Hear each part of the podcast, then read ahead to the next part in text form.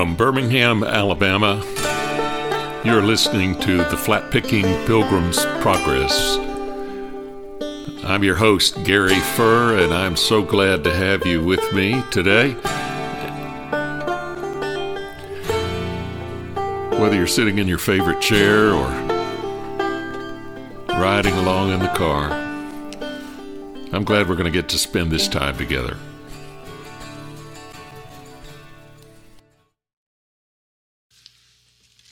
Last time we were talking about the difference between pilgrims and tourists. I'm going to continue that with a little two part journey here. This first one is called The Cheap Trip to Israel. You know, preachers are kind of like manure. We do a lot of good if you spread us out, but when you put us all piled up together, it can be almost unbearable sometimes. That's why I sort of lost interest in going to big mass meetings and giant gatherings of religious folk. We're better off if we're spread out. In 1983, I, uh, 82 and 83, I think it was, I was part of a company up in New York that was doing introductory preacher tours to Israel. They, of course, wanted you to come and then come back the next year, which I tried to do. And so I went over with a whole plane load of preachers from New York. It was like $599 or $699 round trip from New York. Of course, you had to get to New York. And it seemed like a great idea. We were like goofy tourists. We also were overwhelmed by the breathtaking geography of the place and awed by the ancient wonders everywhere we, we looked. The pool of Siloam, the stables of Ahab up on Megiddo, the well of Samaria, the Dead Sea, all of it. It was very affordable, but by the time you got to New York and picked up some extra meals, and then my wife suggested I take the three day add on tour to Egypt while I was there, it ended up costing a good bit of money. It was that first trip to the Holy Land with all ministers, a few exceptions, but mostly preachers and there were some deacons there with us. It was the strangest collection of people. There was one man from some kind of little Bible church who decided instead of giving tips, dollar bills, he would bring all of the clothes that he was going to throw away from the 70s and give them away one at a time to these merchants. Ghastly clothes, and I'm convinced today in the Middle East there are all these people wearing uh, really horrible clothes, wide ties, uh, paisley pants. But anyway, he gave them away one by one and then had an entire empty suitcase to take home, olive carved nativity scenes to give to people. There was a Yale Divinity School graduate. He was a liberal who smoked a pipe whenever he could, and watched the fundamentalists on our group with bemused perplexity. There was an Oklahoma Southern Baptist evangelist who, when we approached the old city via the eastern gate, jumped up and clapped his hands together and said, Hallelujah, boys, right there's where Jesus is going to walk in when he comes back.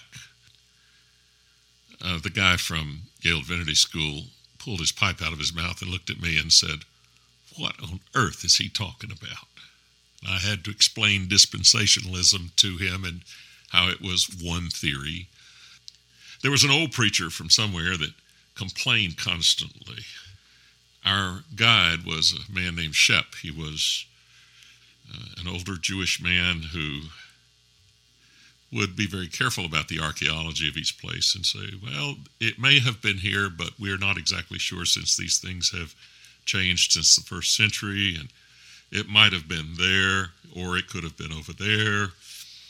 And the old fellow would say, You don't ever tell us exactly where anything, do we know where anything really is? And Shep said, Well, this is as close as we can get. And perhaps if we knew the exact location of everything, we might be tempted to worship the place instead of the one who was in that place. It took a conservative Jew to lecture us about theology. The old man grumbled, I just want to walk on that Via Dolorosa where Jesus walked. So it was like that all the way through. The most bizarre people flying over. We nearly had a crash. Our plane, which was Royal Jordanian Airlines, we landed in Austria for a brief time. And when we did, we hit the ground as hard as I've ever been hit. We landed so hard that I hit my head on the overhead compartment. I don't know how that happened, but then uh, the pilot came on and began first to speak excitedly in Arabic, so I didn't know what was going on. Children were crying, people were scared. And finally, he told us that the aileron in the back was not functioning, and so we literally hit the ground at an angle. I thought we ought to go back on the runway and see if any of the luggage dropped out. So we got there and went through this tour. We were all so different, and it was pretty quick that we divided up, but uh, we ended up building some coalitions, like the night in Cairo when uh, three of us got together with uh, a fundamentalist pastor and we decided that we would go to see the greatest belly dancer in all of Egypt purely as a cultural experience. Meanwhile, I roomed with a friend of mine from Baylor PhD work. He was my friend. But I kept a diary from that trip and I went back and read it and realized I was making a descent into madness. At first, it was just external things. Today, I left the DFW airport. Scenery was great. Sun was shining on the clouds. Crowds at the airport arrived in Amman, Jordan, and oh, the otherworldliness of Jordanian men sitting on their haunches, smoking filterless cigarettes, barefooted with traditional headdresses. But by day five or six, there was a lot of fragmentation going on in the group we had uh, divided between the true believer, holy and righteous conservatives, and those who were deemed liberals. Then one night, it was New Year's Eve, and our Arab Christian host decided to bring out some cheese and crackers and things to celebrate because the Jewish New Year is different. And as a Christian, he wanted to celebrate with us the Christian New Year. And so he brought out little tiny glasses of wine for the occasion, smaller than a shot glass, and maybe almost a thimbleful. But we we had, had out had wine and had these other things, and so I had to go through a conscious thing, even though I'm not one who typically takes that. But I thought, well, it would be rude not to receive his hospitality and be gracious, and so I did. But then later on, we divided into the wine sippers and the non sippers. We split over eschatology between pre tribs, post tribs, mid tribs, and no tribs. We disagreed about inerrancy, about archaeology, about ecclesiology, and preaching styles. We were different from each other. But a far deeper tribulation was also going on on a personal level. When my roommate turned out the light at night and we both went to sleep, uh, he would sometimes verbally go back over the day and all the moments of what we'd see, and I was too nice a guy to tell him to stop. Uh, so of course that gave me some advantages. I could I could loathe him and feel self righteous about it. So I kept listening and getting better. But later that night I awoke to this honking, hawking sound. He was snoring. No, maybe it was thunder. How can your nose stay on your face with that coming through it? I'm ashamed of the journal entries I recorded. I got up several times during the night, went to the lobby of the hotel in Tiberias, looked across the Sea of Galilee where Jesus walked on the water, and the miraculous catch was pulled in. And I pondered things like Did James and John snore? And what did they do about it? Terrible things can go through a sleepless person's mind at night frustration, occasional thoughts of a well placed pillow in the night. But I had heard of Israeli prisons, so self preservation kept me from that. But to my discredit, I never said a word. I didn't talk to him about it. I just kept my resentment to myself until the next night came, and oh my gosh, the litany started again. I needed to confess my sins somewhere. We experienced a lot of hospitality there. Arab people who welcomed us and offered us coffee and smiled back when we smiled seemed like us. We met Jewish people who were resilient and dedicated and happy people, welcomed us, served us falafels, smiled back when we smiled, seemed like us. On the day we came to the Wailing Wall in the old city of Jerusalem, I saw another world altogether, and somewhere under there were the layers of the walls of the ancient city. Somewhere here, King David sought to build the city that would never fall, where his people might live in security, peace, and prosperity forever. Here, people of the world came day after day to pray, to remember, to hope, to write little prayers and fold them up and slip them into the cracks of the wall. As I was standing there waiting for our turn to go in, overhead the voice of a Muslim uh, mullah calling the people to prayer wailed, haunting. And we, Christians, standing in this land where our founder began it all, on this pilgrimage to remember and be enriched, saw the whole contradictions of the world. I looked to my right and saw a stack of automatic weapons guarded by one young Israeli soldier while his fellow soldiers walked down to pray for peace a world where they would no longer have to walk looking over their shoulder, but all these years later, it is still the same. In a place dedicated to worship and something over which Jews and Muslims and Christians continue to fight. But the worst crisis came at the Garden Tomb. The Garden Tomb probably is not the spot of the resurrection and the first century tomb of Jesus but it was spotted by a British officer named Gordon, and it's called Gordon's Calvary. And they built a nice little place for tourists there, and you can go into an ancient empty tomb and experience something of what it's like. And then they have a place where Christian groups can take communion together. And so we came out to have communion after looking at the tomb and imagining ourselves in the first century with Mary and the others. And we began to take the Lord's Supper, but we had a crisis. The pious conservatives would not take communion with those who had sipped the thimble of hospitality. Look around America today. Evangelical religion is falling apart. Christian nationalism is replacing discipleship of Jesus with an idolatrous mixture of patriotism and Christianity. Young people are flooding out the back door saying, No thanks. And after I spent my whole life tending the church, it's a hard thing to watch. It's the whole lot of us. And the whole notion of sacrificial lives have been replaced. Humility is no more the supreme virtue, but standing up and being right.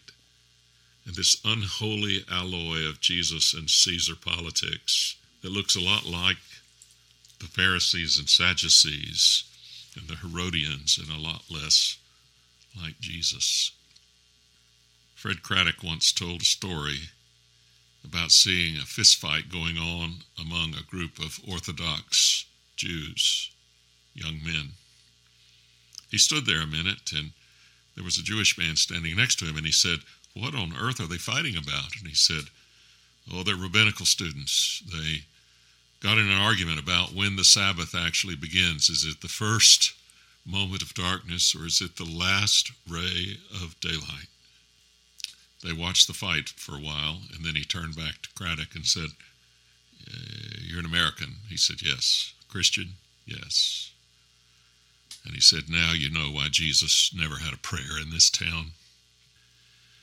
Naturally, as a doctoral student in Bible and theology, I was all caught up in the euphoria of the first time seeing all these things I'd studied about for so long and observing. But now I look back at that trip and what I really think about is that my wife sacrificed, worked extra so I could go. She thought it was important. And that sacrifice enabled me to do something that would benefit my life. We went back the next year. Friends went with us. And I've gone other times. Took a long time to pay off that trip, and she worked very hard to do it. And now, in looking back, that sacrificial gift of hers was more important than the trips we made. Over the years, we've gotten to go to many great places, but the best ones were when we were together, and somehow the trip wasn't quite as much fun when I went by myself. I'm grateful more than I can say for travel as education, but supporting the experiences of others is grace. Those sacrifices mean the world to me. I feel indebted. I feel indebted for people that gave to scholarships I had and people who taught me and people who gave me opportunities. I would never be the person I am today without all of those things. Nobody makes their own life. Thought back more than once to that communion where our self righteousness and arrogance caused us to part ways. In 2021, I wrote a book at the end of my ministry, the last two years of which were taking my congregation through COVID and all of the disruption of those crazy years that we are still figuring out. I wrote this poem on March the 4th, 2021 right after I finished as the pastor, launched out into the unknown. It's called Heaven's Gate. It had to be a dream because I'm still here. I suddenly stood in line at the entrance door to paradise. The crowd reminded me of the last time that I toured the loud, dirty streets of Old Jerusalem, priests, soldiers, beggars, and tourists, wall to wall. I was at the back of the line. The man who was in charge made our assignment so we would know what we'd do when we went in. A man in a motorized wheelchair with twisted limbs and stooping neck was sent to an Olympic stadium to run against the wind. A woman, bruised and eyes downcast, was told she now was free to study and roam the cosmos and go just where she pleased without her husband. Children who had died young, those who were afflicted, were announced to be judges and to sit next to Jesus. On and on the assignments set the earthly stations inside out doctors, nurses, scholars, and mechanics, people from Paris and carpenters from down south. I was with all the preachers, kings, and presidents, celebrities, and billionaires, the ones who got to run the world, whose words went everywhere. We waited, first expectantly and then a sense of dread while criminals and homeless bums heard their names called instead. Finally, after many hours, and only we remained, the one in charge gestured us and called out all our names. A gift is best, we heard him say, when it is something you really need. So I'll give you something for your lives that's bound to set you free. The children will deliver you to a green space far away, and there's no one there to listen or worship what you say. And there you may be silent as long as you require to liberate yourselves from fame and the prison of desire. Of course, we were deflated. The others we had watched were given their true heart's desires, and we, it seemed, had not.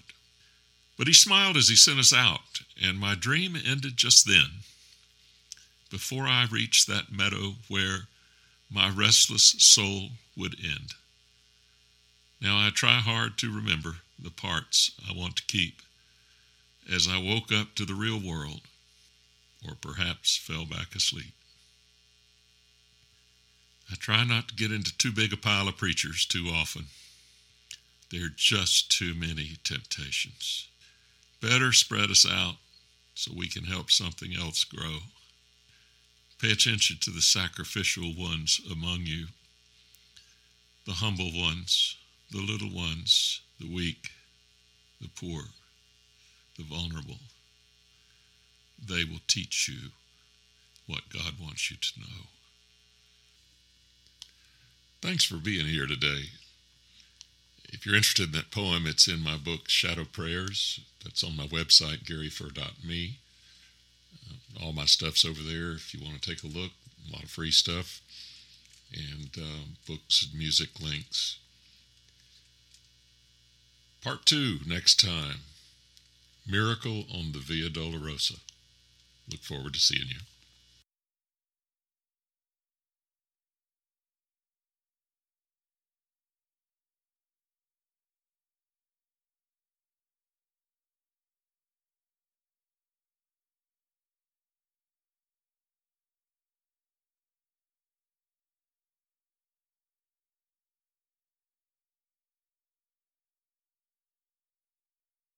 I'm Gary Furr, and this is the Flat Picking Pilgrim's Progress. Thanks for joining me today. You can find my music at G-A-F-U-R-R, gafurr.com, and you can go to my blog site for lots of other information and writings at garyfurr.me, G-A-R-Y-F-U-R-R.me. Once again, thank you so much Join me next time on the Flat Picking Pilgrim's Progress.